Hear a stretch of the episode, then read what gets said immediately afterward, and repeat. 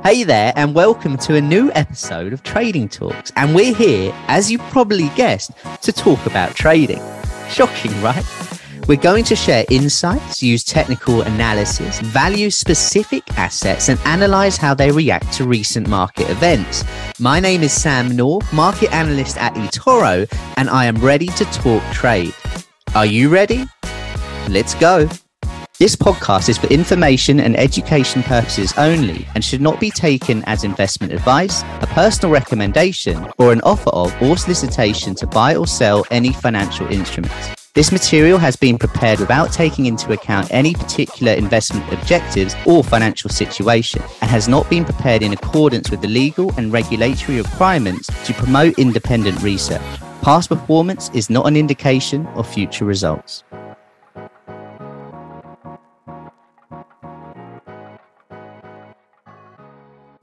Hello, everyone. Let's get into it because Alphabet has posted its biggest daily market value loss ever. It lost more than 166 billion in market cap yesterday, which was the biggest one day loss in value ever. On the day, uh, the company finished almost down 10%. This was the biggest one day drop since March 2020 which of course was the COVID crash. The S&P 500 fell 1.4%. The Nasdaq lost 2.4%, with the Dow Jones also falling 0.3%. Please do remember to like, share, subscribe if you're watching on YouTube. Remember, if you are on the podcast, there is a link to watch on YouTube. Let us know what you want us to cover next. What other markets take your fancy. But for now, let's get into Alphabet. Year to date performance is actually still okay, it's up 40%, but heading into the release was up around 50. All time performance, as a lot of people will know, is still remarkable, over four and a half thousand. Uh, what is it known for? For those that don't know, global technology company offering a wide range of products and ad platforms, including search, Google Maps, Calendar, ads, Gmail, Google Play, Android, Google Cloud, Chrome, and YouTube. But why did we drop? The results on the face of it didn't look too bad. Revenues of 77 billion, which was an 11% increase compared to the same period in the previous year. Operating income reached 21.3 billion, which is a substantial rise from the 17.1 billion recorded this time last year. The net income for the quarter surged as well to 19.7 billion, a significant boost from the 13.9 uh, billion from the last quarter uh, or from, from last year, this time last year. And as of September the 30th, 2023, the company's workforce had been streamlined to 182,381 employees. However, and I've highlighted this for everyone on YouTube, Google Cloud revenue in the quarter was 8.4 billion, up 22%, but still falling short of the street forecast at 8.6 billion and slowing from 28% in the previous quarter. That's what's got people worried. Is it going to fall behind your Metas, your Microsofts? People seem to think that that could well be the case. Let's have a quick look then at the technicals. What does this mean for the chart? As you can see there, the big red candle. If you're watching on YouTube, remember if you're on the podcast, click the link and you'll be able to follow along. But I'll do my best at explaining it anyway it doesn't look too pretty right now. Heading into the release, we were trading up about $140 a share. We're now trading below 130, around about 126, and it is a little bit lower in pre-market as well. It doesn't paint a pretty picture, as I mentioned. We really rejected 140, which you can see it was resistance actually going back to 14th of March last year. One, two, three, four, five, six, seven weeks. It attempted to get higher and it didn't is there a saving grace for investors? Well, you've got to ask yourself the question how many people out there would have said, you know what, I'd love a 10% dip in Google, in Alphabet? It just so happens when the 10% dip comes, people usually say, oh, I don't know about that anymore. But where would that area have been? Pretty much here, around 126, around 125. And when you look at this area from a historical standpoint, there's been some really, really good interaction. We go back to early part of 12, uh, 2022, we saw moves of 16% from this level.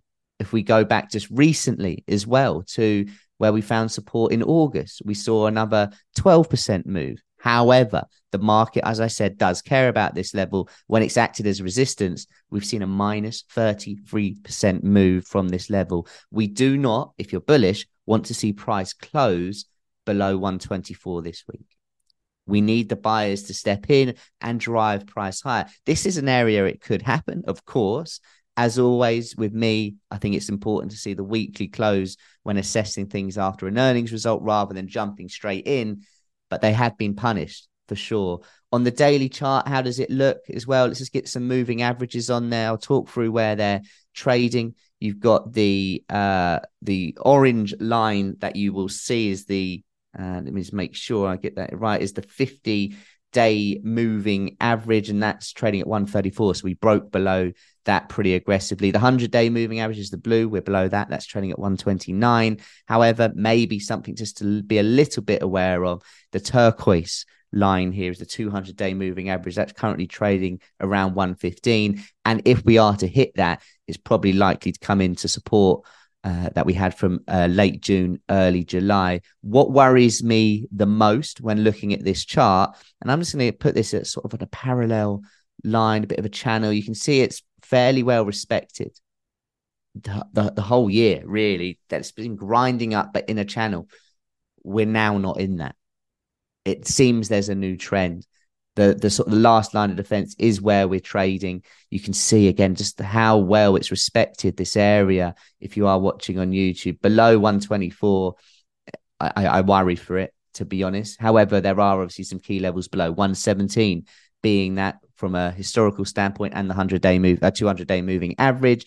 And 108 is also an important level. As you can see, we struggled before to get above there for a period of months, going back to September last year until we finally broke higher in May. It would be returning to the scene of the crime there, really important level at 108.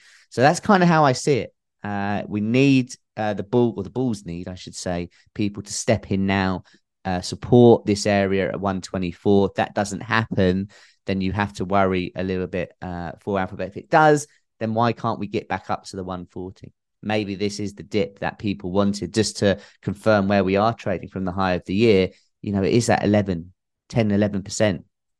You know, it's a correction in markets. Maybe that is the level that people would have wanted before looking to add to a position.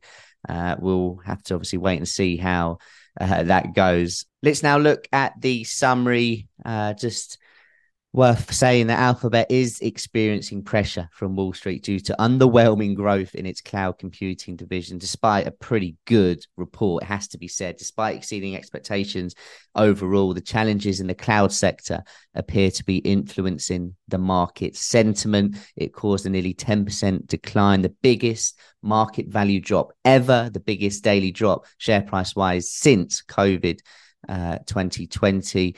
Share price is currently trading in and around uh, 126, 124. Keep an eye on these levels. Uh, it, it looks like it's going to be a, a very interesting end to the week. Take care, everyone, and see you soon. You have been listening to Digest and Invest by eToro. For more information, use eToro.com.